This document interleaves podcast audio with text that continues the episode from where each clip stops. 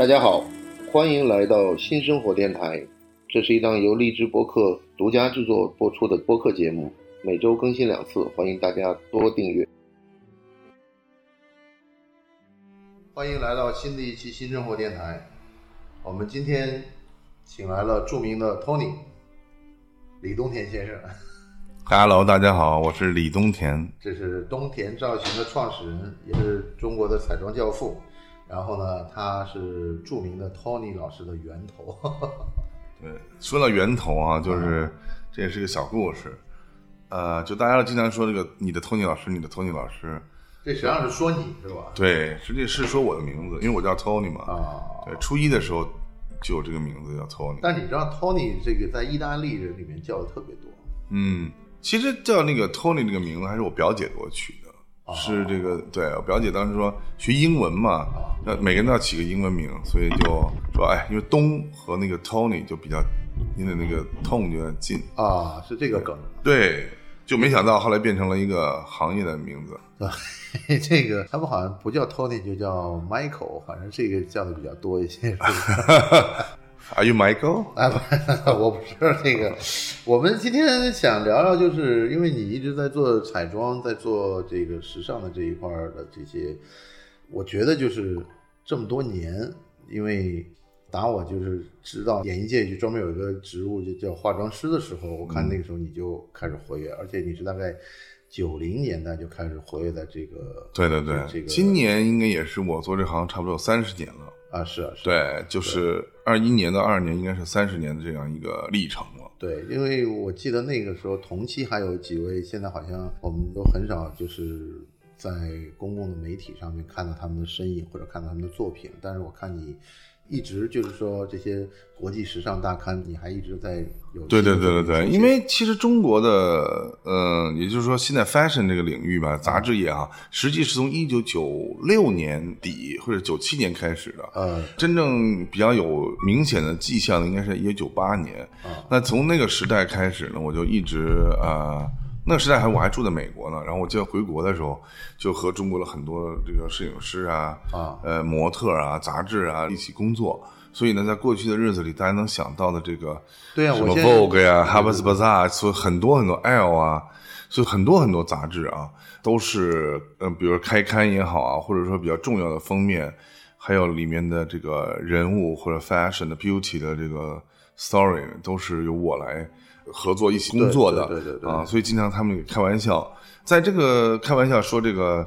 宗田是上个世纪就开始工作的人，但我一开始是做这个电影类的，就比如说大家熟悉的李少红啊，红粉是吧？对对，红粉，张艺谋的这个有话好好说，啊，这个是好像当时挺对挺有想法的一个片对子对对对对，然后还有少红姐的那个《雷雨》那个电视剧，啊，对对对对，然后还有合作了像以前的导演，像西影厂的周晓文啊，啊然后还有什么王君正导演啊，啊于小阳导演，还有这个黄建中导演，很多老一代的导演我都合作过啊，但是我那时候很小。对啊，你那个时候是属于现在的零零后那个状态是吧？哦，对，那时代我是小鲜肉来的，所以所有的人见着我都要小冬天儿 啊，小冬啊。我记得那时候邵红姐一见到我说：“哎，小冬天儿。”啊然后潘红姐一见到我说：“小冬天儿。这个这就变成老 Tony 了。”现在变成老 Tony 了。我们聊这个事情，还有一个主要的问题就是，你的这个实际上问这个问题会变得很大，就是说你的审美是怎么养成的。但是说老实话，这个审美往下细分的时候呢，是有很多的元素的。我就记得，因为之前我们曾经合作过出一本你的那个作品集嘛，对对对对对。然后呢，实际上在做你那个作品集之前，打动我的不是你的这个照片。是我当时在看时尚集团，好像有本家居杂志，嗯然后呢就拍了很多北京的那个名人的家居设计，嗯就那会儿嗯，你知道，对对对那个比较早嘛。对对对对对，但是我后来发现一个共同点，就是好像里面所有采访的人里面呢，就是你们家是有书架的，啊，剩下很多人家呢，他可能没放没拍，哦但是呢，他拍出来的好多呢都是有博古架，你知道，就那种摆了很多那种。就是也不知道是洋酒的瓶子啊，还是那种瓷器，反正就喜欢琳哦，百宝阁那种，啊，对，琳琅满目的。哦但是呢，给我留下深刻印象的是你一堆书摆的那一面墙。哦，后来不是去你们家喝茶什么的时候看的，就是你 那堆书真是蛮吓人的。我啊，对对对对对对，就我们家是一个比较有，当时做这个家的时候，有特别多的书啊，然后很多书也是从国外背回来的，然后也有在国内做的。最近都是网络时代了嘛，那现在网络时代，有一次人家那个做了一档节目，就网络节目，然后呢就说说那个书，后来他说，哎，你怎么那么喜欢书啊？我说我说当然了，我说那个那书架子上很多书一打开都是我的作品啊，然后他们说这叫凡尔赛。那不是，我觉得，我觉得他们理解的可能就是他们觉得这个是个炫耀的东西，但实际上我是看了你那些书以后，我发现实际上就是说读书是个很私人的事情。正好不前两天是读书日嘛，嗯就所有每个人都在晒自己看过什么书。实际上我是觉得读书是个很私人的事情，因为你看到这个人看的书，基本上能洞察到他的思想和他的生活方式，很多很多都可以看得出来的。嗯，我自己看书其实看的最多的是建筑类的和那个室内装饰的书你是把，当然也也有很多那个 fashion 类的，还有摄影类的。你是把这个人的脸庞当做一个建筑在琢磨吗？呃，实际从某种程度上，我觉得我的美学理念呢，我觉得是个比例学。啊，就是我觉我比较强调这个比例，就是人呢，实际每个人长得都不一样，每个人其实长得都天生的很完美。对。在我的眼里啊，我觉得在我眼里，就是太漂亮和太丑都没有。你是挖掘出来他们的这个特点对我，因为我觉得每个人都很独特，啊，这全世界只有你一个人长这样，所以你也不能没有什么特别可比性。大家会有一个共同的这个对美的一种思路呢，就是比例。就比如说，我们经常听到了什么三庭五眼啊啊，那就是个比例关系。就这个人怎么看起来顺眼呢？就是这个三庭啊，就是你的这个额头啊、面颊呀、到这个下庭的鼻子、嘴这一块，这到下巴这一段呢，它就比例要合理，这个人呢就舒服。那就是如果说从这个是不是从画面上来看，还是从最早那个素描？因为我们素描从素描素描就当时不是有九头身这样嗯说吗？一个道理，对就是好像模特你必须九头身啊，啊，你才是一个做模特的料。那你就是这个人的比例要好看的话呢，我我就觉得这个人就会变得让你看着顺眼。其实人漂不漂亮，首先得顺眼。如果你看这个人不顺眼，那他这个漂亮他就打折扣了，打折了啊，他就打折扣。那我呢，我就比较在意呢，就是人之间的这个眼睛的距离了，啊眉眼之间的距离了。就是你要知道，在中国现在这个社会里啊，大家熟悉的这个造型师呀，活跃的这个造型师大师级的人物啊，嗯，可以说百分之九十五都是我培养的。啊，你其实大家已经看到，绝对不凡尔赛，因为大家能看到的这个美学的这种创造的这种，比如说对颜色的表达，对那种，它是一个体系来的。你其实我是是建立着这个体系。你是这个美容界的郭德纲是吧？郭德纲，因为郭德纲现在已经把相声界基本上都给培啊，对，我相信每一个呃每一个人在任何一种独特的行当里面，他如果能成为一种体系是不容易的。当然当然，对，就是比如说你的这个你化妆的方式方法，包括那种感觉上的东西，在画面呈现的东西，能自成一派，这个不太容易。那我问你，你当时是怎么挖掘出吕燕的？其实吕燕呢，一提到说冬田就得提到吕燕。其实吕燕呢，是我在一九九九年的时候，我们呢当时想创立这个冬田造型嘛，但是想选个代言人，然后我呢就正好有个工作呢，就拍片子的时候又用模特。啊当时呢，吕燕呢是那个试衣服的模特，而不是那个主角。啊那试衣服的模特呢，他因为我们在拍之前有头一天要看那个衣服嘛，啊然后我们和呃摄影师啊、编辑我们在一起的时候，我一看到吕燕，我就觉得哦，我说吕燕是惊为天人，啊因为我觉得我就绝对天人，我觉得她是这不可多得的。我经常开玩笑，我说这个吕燕的脸真是天上难找地上难寻，啊，就是一个很独特的，她的身材特别棒，那个比例就是天生的模特比例。啊，也就是我们的九头身。那另外一个，我觉得就是他的长相，就是一个典型的，就是东方古典呃东方蒙古脸。啊，蒙古脸，对，就是其实我们亚洲人都就是蒙古人种那嘛。对对对对就蒙古人种的这种特点，就是那种吕燕还是个单眼皮，啊然后厚嘴唇，然后塌鼻梁，然后圆脸、尖下巴，然后呢那个眉骨啊，眉骨还挺高，就是这个特别典型的东方的这种长相。但是他不是双眼皮大眼睛那种啊，明白明白。让我一看就是这个哇，这个比例太美了啊！那你后面的这个推的过程，我感觉就是把整个的这样一个美的概念和符号给提炼出来了。对对对，因为这两年网络上又开始流行什么什么雀斑妆啊，啊对其实这个雀斑妆是二十年前我帮吕燕做的，然后当时也是轰动了那个整个中国嘛。当时就觉得怎么能把那个满脸敲子变成一个美，啊，这是完全不符合这个我们东方人对美的这种审美的。但西方雀斑好像是更为普遍。对，当时生活在美国的原因，就看惯了那个美国小孩脸上那个全是雀斑。对，然后我就觉得东方人既然吕燕是个那么传统的东方的长相，又是单眼皮，所以我就觉得把那些雀斑画在吕燕的脸上，我觉得这一下子让吕燕就变得特别有这个，就像中西合璧一样。明白了。但是当时吕燕很年轻啊，当时吕燕才十几岁啊，所以呢，他那种脸上还有点 baby fat 的那种感觉。对，那你现在怎么看这个千人一面的美容脸呢？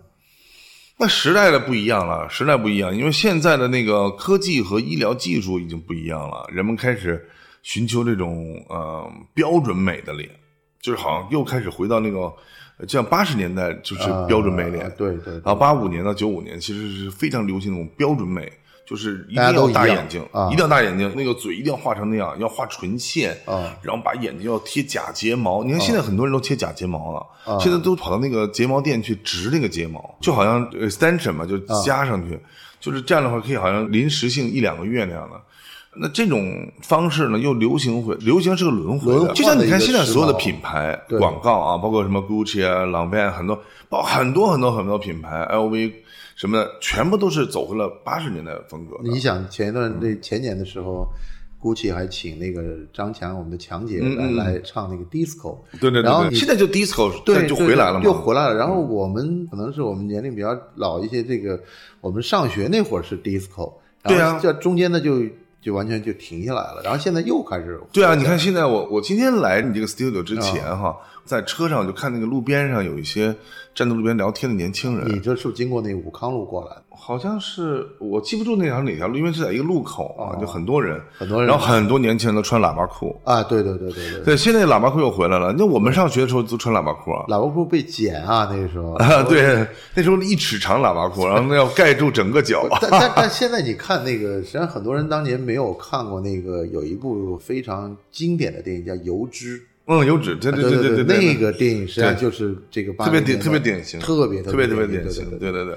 因为我觉得流行的东西一定是嗯不一样的，就像现在的这些人为什么喜欢把自己弄得，你一去夜店最明显了。到夜店的时候，你看那个很多女生啊啊，就很多人说啊，我们这卡座有多少多少美女啊，一去了以后大家长都一样。对我我是很敬佩那些就是说他能在长得一样的这些人里面。就是跟不同的人打招呼，还能记住什么 Cindy 啊，还有什么 Cathy 啊，对吧？Linda，什么咪咪、猫猫，反正都是双音叠字的比较多。对对。然后我我当时就觉得这个我不太懂啊，因为平时坦率讲，这个美妆界就认识您这一人，为什么认识我就够了？对对，认识。为什么就是说他们都后来就变成一样的？就是说。因为整容这个事儿已经被大家都接受了，嗯，但为什么微整容？那微整容已经被接受了，为什么一样的原因是他们的模板一样吗？还是？其实呢，是我觉得现在每一个人都离不开的一样东西就是手机，对。然后手机是一个载体，那手机呢，现在喜欢抛朋友圈啊。然后现在各大的那个平台呢，又让你鼓励你拍各种各样你自己的视频呐，你自己的照片啊，你自己的这种。呃，什么生活方式抛在网上，让让所有人知道啊，share 这些东西。那所以呢，就大家会知道那些呃，利用软件以后呢，发现哦，现在不流行脸大啊，你知道吗？就是一定要脸要小，啊，就是脸大的人要变成脸小。现在所有的那个人一拍照都往后躲，脸大人都往后躲，为什么呢？说哎，你镜头离我这么近，我的脸太大了。然后那人说没关系，可以修啊啊，哎，就现在其实这种人们已经习惯了。所以现在很少有人用这个原相机来拍，他们开玩笑嘛，就是说这个你要拿原相机拍一张照片，跟女孩拍，女孩非给你急了不可啊啊！对，我问你一个日子，你记得吗？二零零七年的一月九号发生什么事情？你记得吗？二零零七年一月九号，对，二零零七年一月九号，My God，I don't know。对，那我或者再跟你说就二零零七年的二月十九号发生什么事你可能都不记得了。零七年的一月一月七号，不是一月九，一月七号，嗯，是乔布斯宣布苹果手机上市。哦，二月十九号，第一部手机被消费者买到了。哦，实际上我现在这两天就你是个苹果迷？不是，我是苹果迷。我是认为苹果手机出现之后，我们所有的社交媒体、social media 这些东西才开始出现，在之前。拍照是一个根本大家认为是要找专业摄影师或者找那种胶片相机或者数码相机来做的，嗯，但是苹果手机出现完之后，就最早是两千年之后就把柯达给干掉了嘛，对吧？对对对，因为以前我们工作这都是胶片，对对对，然后要去胶片机，然后要做宝丽来的那个样机，先看看样片，对对对对，然后呢，最早出现的数码相机讲已经把胶片机给干掉了，但是他们没有想到。后面出现的手机把那些数码相机也给干掉了。现在基本上就是说，你除非是特别特别喜欢摄影，你会拿一个就怀旧范儿的，对对，怀旧范儿。那实际上那是凡尔赛初级阶段嘛，对吧？就摄影害死人嘛，就反正这种。然后之后开始出现了大量的这种社交媒体，是以苹果这个平台建立的。对对对对对对，那倒是真的，那倒是真的。然后后来他就。变成了就是说，各种社交媒体需要你拿这个手机来去拍照、来去交友，然后所有人都活在了这个所谓的虚拟空间里面。这个虚拟空间实际上就是我们不用，实际上我们不是用眼睛来看这个美女或者美男或者是怎么样，是通过这个摄像头，这个 CMOS 这个东西来来看。然后它呢有一堆的这个运算程序，有一堆的这种程序的一个。光的变化、数据的变化，它最后出来的这个照片滤镜，对，然后各种滤镜完了以后放在了朋友圈里头，然后你认为这个 moment 是我们大家在一起？对，你说的这个非常的对啊，就是苹果在最初出现的时候，大家那个能拍出自拍，对，呃，大家真的是非常非常因为以前实际上有那个智能手机的呀，以前这完全不清楚，对，一个是像素低，另外一个拍照，它完全把那个拍照功能。他还认为那个拍照功能弱化，弱化，但是呢，他没有想到最后把这一代的千禧年的这一代的孩子给变成了一个重新用相机来看，用这个手机来看世界了。我觉得这个是，然后我相应变化的，我觉得最直接变化的是你们美容美妆这一块。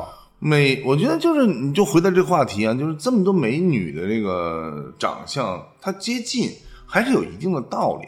因为女性哈，大多是女性以这个雷同啊，又想雷同又想又想不同，哎，就是雷同呢，就是说女性呢其实都很互相羡慕长得漂亮的，像男性羡慕长得帅的是一样的，但是男性这个帅呢，互相羡慕啊，是发自内心的。啊，但女性呢，往往都是存在了一种羡慕嫉妒恨。啊，对对，哎，所以呢，女性呢要雷同，雷同就是说，比如脸型要好看。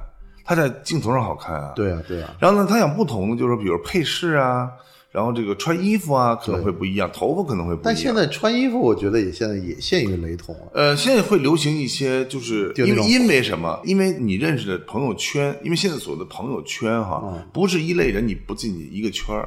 你很难说，但但是我说完全不认识人就我我现在的这个观察点呢，倒不是通过我的朋友圈里来观察的，我是通过就是前一段时间，因为软件都很像。最主要的问题就是你在马路上，你在比如上海几个特别潮的地方，什么康路啊这些地方，你去看这些啊，大家长得会比较像。第一个，大家长得比较像；第二个，穿的衣服也比较像。就是现在可能流行那种特别肥肥大大的，我就觉得女性的身材就基本上都被肥肥大大的给包裹起来了。这个可能就我们，我觉得这个可能还是一段时间流行元素的原因，就像现在流行的老爹鞋一样，对吧？每个人都要恨天高嘛，每个人都要踩上那个，就穿上去以后比自己身高最少得高三厘米左右的一鞋。那那原来最少云台什么的那种高跟鞋那些呢？现在又回来了呀！现在就是就是恨天高嘛，我们经常开玩笑恨天高，对，就不管男的女的都要穿高的鞋，而且都要穿大的鞋。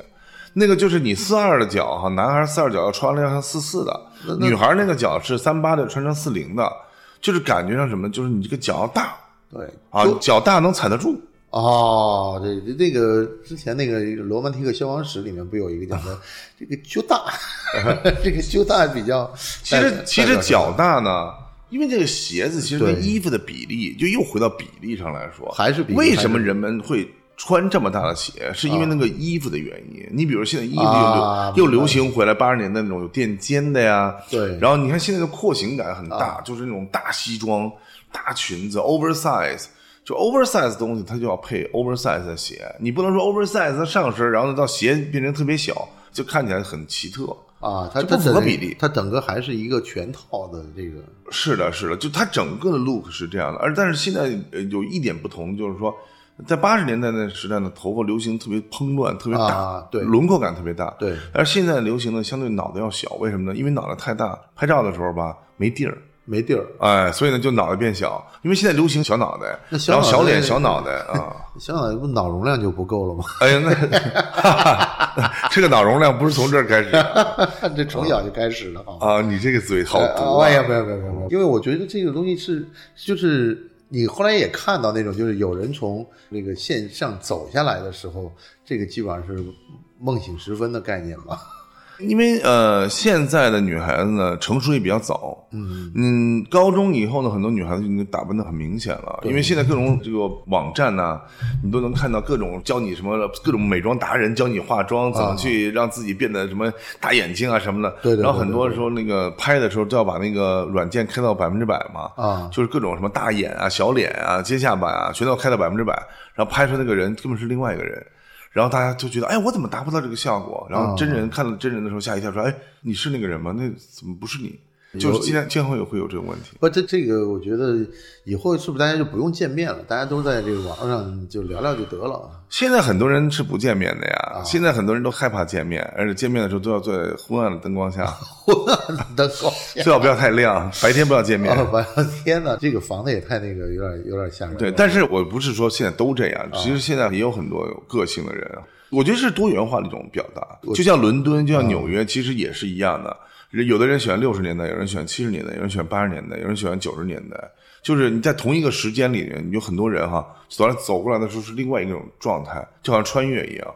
在国外，你经常能见到，比如说纽约的 East Village 啊，还有 Chelsea 啊，就很多地方你就会哎会不一样。在 London 你就那个在 SOHO area，你就能看到很多有很有个性的人。都你让我们这儿新天地也能看到。对呀、上海的新天地也一样啊，包括北京的三里屯 对吧？你都能看到，就是很有标识性的，包括什么他们可能成都太古里啊，不是他们是杭州也有很多还有穿汉服的，啊啊，这个对吧？我就是冬天替他们着凉，感觉就有点。这汉服是因为太薄了，你知道吗？其实我觉得，我那天仔细研究了一下汉服啊，我最近也做了两个那个国风，因为现在流行国风嘛，就也我也做了两个那个国风的那个设计，然后我我就研究了一下这个女孩子现在穿这个汉服，比如说上身汉服，下身牛仔裤啊对呃这挺酷的。下面波鞋，对，但是我觉得汉服一定要就是，你看他们对标的是日本的和服，就是说，你看啊和服穿出来很有呃民族感哈，我们中国有汉服也很民族，对，那历史感，那我觉得其实衣服好不好看，还是在面料，还是在裁剪。所以好的汉服还是需要有更多的开发，就那个版型、那个 cutting 还是需要有改变的。但是很有意思，就这一代的孩子不太穿旗袍啊。其实旗袍是非常美的，我相信会流行回来。就是现在其实已经在某一个年龄层面上的人是愿意穿旗袍的，只是年轻的女孩她穿不了旗袍，因为这个旗袍说实话不也得有风也得有风韵，对，不方便走路。对对，它真的不方便。我觉得改良的这种呃旗袍上身，呃我觉得呃也有可能配上牛仔裤什么的会比较酷也蛮酷的啊，也蛮酷。但它必须要改良，它传统的旗袍这种还是不行。就像你和服也不能穿牛仔裤啊，对。对吧？你必须和服那一套，在日本那当年不就上海滩就做过这样的尝试，但后来就没有再太早了嘛？那现在中国这个我们就是国家的这个整个的这个嗯，人们都喜欢中国的传统元素再现。对对那再现的这个过程，我觉得就汉服呢，可能是比相对来说也是有特色的。其实这个我个人觉得汉服呢，要想穿好看，还是要把面料啊，然后包括这个花色呀的，然后包括一些领子呀、袖口啊，真的是要讲究的。对，嗯。但现在就在淘宝上买的比较啊，因为现在淘宝啊，针对的是大众嘛，那大众呢，就是说他不愿意花那么多钱，但是他想赶一个风潮。啊。但是真正你看和服，咱们去日本的时候，你能感觉到啊，就日本人穿和服是非常美，就是他走出来以后，但他并不尴尬但他也不适合行走。啊，它只是一种传统的表达。对对对啊，但是中国他没有办法说作为一个传统的表达啊，你只是说站着就走几步路不可能，对还是要行走，所以人们开始用这个传统的东西搭配现代的东西，我觉得这是个有意思的风潮这种。就是古今中外搭在一起，实际上是蛮好看的，我觉得。有的时候，但是你还要分人，我觉得还是面料，有的太 cheap 的面料，你真的会觉得，还不如不穿。我觉得会让汉服这个味道会减弱。但是好的面料真的还是漂亮的。嗯，这个是我一直当时搞不明白，让让您这个解释清楚了。我我觉得就是，嗯，任何东西的存在，它一定是有道理的，它并不是说好像说盲目的说大家哗众取宠，不是这个意思。这个跟你有没有这样觉得？就是说，呃，这跟我们平时的这个审美的认知感和他人的认知感是不是有个距离？因为比如说你有一个特别先进的一个方法，或者一个你认为是一个很美的，但是现在还大家不流行，或者还没有感知到，那你会不会觉得就是你希望整体的人都看得懂？有没有这种问题？因为我们中国人实在太多了，你要让所有人都能理解这个美的一种状态是不可能的，而且所有人都理解了之后，那他就不又俗了，对，他可能会变得通俗一些啊。我个人呢就觉得流行的东西呢，当一旦普及开了，那它就变得没有那么的扎眼啊啊！我觉得就是人们以前经常说“时髦”这个词，对，哦，这个谁谁特别时髦，现在很少用这个词了。哎，现在都流行什么是很时尚啊？这个“时尚”这个词儿也可能就是这个杂志出来以后才有“时尚”这个词儿。时尚，你那么“时尚”这个词啊，其实有点大。对的，就说这个谁很时尚。嗯，我们的理解的代言词是说啊，这个其实我觉得说这个人很时髦，我觉得可能更怎么说呢，更简单直接。这个有点像当年就是这个奢侈品这个词出来之前，实际上有一个词特别好，叫精品。哎，但精品这个词呢，很快就被淘汰掉了，就变成所有人都要表现出。但实际上，呃，你看翻译的时候也叫法国精品协会，也叫法国奢侈品协会，嗯、但是。实际上，从就是中国的传统的这个道德审美观，或者是这种审美上来讲呢，他可能认为精品呢更有点含而不露的那种。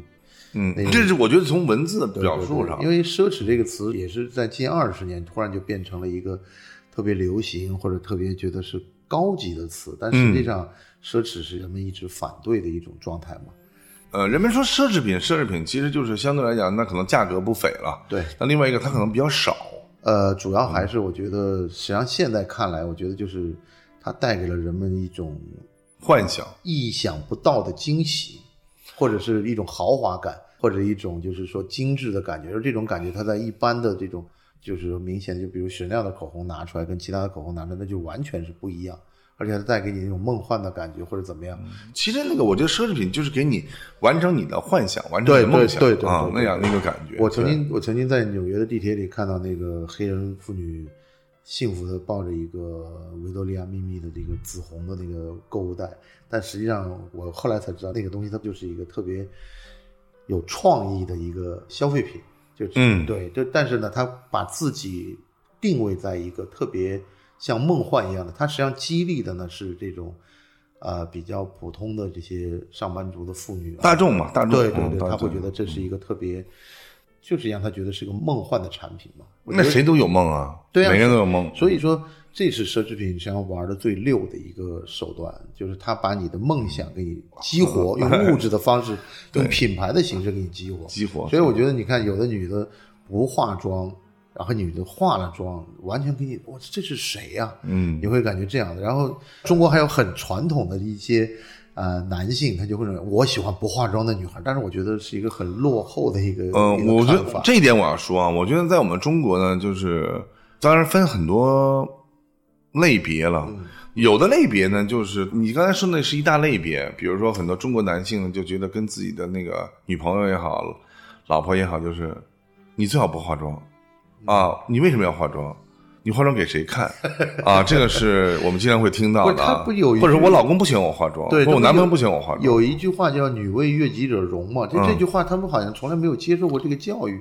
他化妆实际上是为了，就是大家都好看。有些时候，我觉得还是一种心理的这种偷窥的这个一种潜意识，比如说。越是说不喜欢女孩子化妆的啊，呃，越是不喜欢自己女朋友、老婆化妆的、打扮的，他喜欢他喜欢看别人那个呃，另外的那个女的，就是不认识的女的 化妆打扮的，他就天天盯着人家看，然后自己这边的就完全不能看，就是不要不要看，哎，不要看，不要，因为他觉得这个呃，这个女朋友也好，这老婆是自己的。这个我觉得是一种呃，很多女孩子也会应会回应财是这样产，私有对私有财产一样。啊但是我觉得呢，更多的女孩子呢就觉得好像说啊，那好像那既然你不喜欢，我就不那么弄了。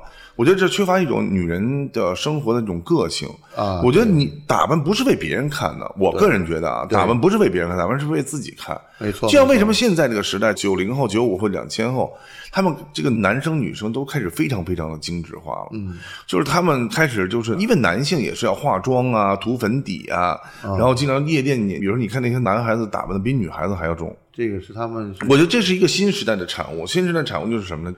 就是我抛弃了以前那些比较传统的想法，就是说男的不能打扮，女的不能怎样啊，男女不能怎样，就他打破了这个界限。因为现在是互联网时代了，这大家呢就是呃，一个是纯个性，那另外一个要表现出来什么呢？就是他接受传统。他接受的资讯更多元化了。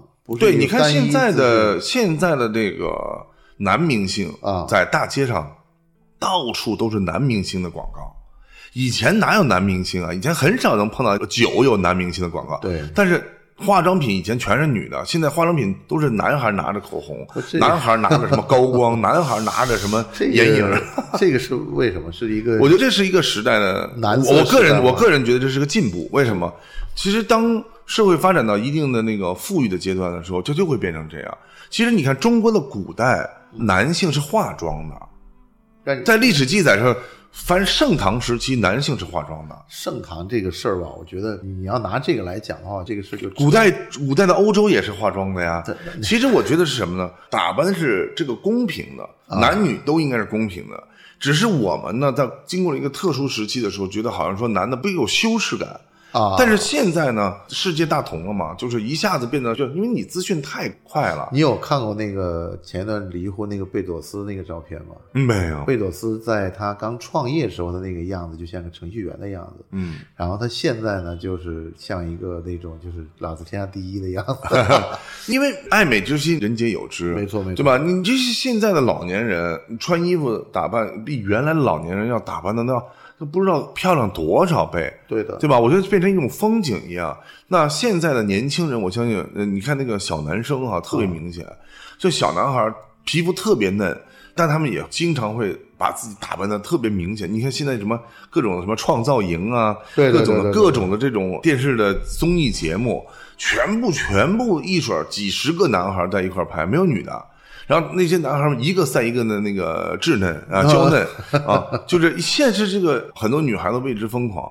那很多女孩子，女孩打扮其实是天经地义的，是不是觉得是不是有这种感觉？就是如果你还是以女性为主的话，这个社会的这个从收视率来讲，是不是偏低了？也不是收视率？我觉得现在是这样，我觉得因为这个社会进步速度特别快，嗯，但是年轻一代呢，已经完全呃抛弃了原来传统的思维和想法，年轻人愿意 be themselves，、就是越来越像他们自己了。嗯对对对所以他们希望能打扮成这样，而且他们也流行打扮成这样，这是最关键的。就像汉服一样，没人要求穿汉服。小女孩以前都说岁数大人穿一些传统衣服 现在的都是小孩穿传，统衣服。实际上是以前小孩就是他们的这个，我认为是纺织工业或者服装工业不发达，现在就是说这个有流行的风潮不发啊达，，对对对，流行风潮，而且主要是流行把这个流行风潮推出去，这个手段太落后了。嗯，实际上，你想现在为什么时尚杂志不行的原因是什么？是手机代替了他们，对，但这他们没有办法，因为杂志是月刊，一个月出一期。那你出的那一期之前，你是谈一个月以前的事儿，实际上是三十天以前就把这稿子给弄完了。哦，以前真的不是，以前是几个月。对 对对对，但现在就变，我说最快也就是三十天之前，你这周刊类的对对，它变成周刊，周刊变成就日报已经就消失了，因为日报已经没有办法把及时的当天的事儿给你分享了，嗯，因为手机的速度实在太太快快了对对吧？这个是随便，我觉得这只能说明一点，就是速度改变生活。呃，我觉得是因为资讯改变生活，资讯也改变了生活，但资讯的速度对改变了。资讯从来都是按速度来算，就好比以前滑铁卢战役的时候，别人能发电报，有人拿鸽子，就看谁快嘛，对不对？那你最后肯定谁先知道这个打赢打输，这个里面就是差别很大嘛。啊是啊是啊对是啊但实际上现在就是说，你看马上动不动什么就上热搜了，这一上热搜，后面跟着就是哐啷哐啷的什么同款商品啊，或者什么一个新的一个一个什么美容方式啊，或者一个新的一个流行词啊，就马上就出现在我们周围了。嗯但是这个东西的一个两面性就体现出，这个东西保鲜度极差，就很快它就就没有了。就那天我突然看到朋友圈里有人在说什么元芳你怎么看？我想我的妈呀，这是什么时候的 流行语啊？就现在还有人在说这个话，你会觉得这个什么现在是什么椰青回都可能不流行了吧，对吧？就它一定是特别特别快的速度在走，但它快的同时带来的是特别特别快的衰减，嗯，马上这个就流行的快也消失的快。对呀、对呀、对呀、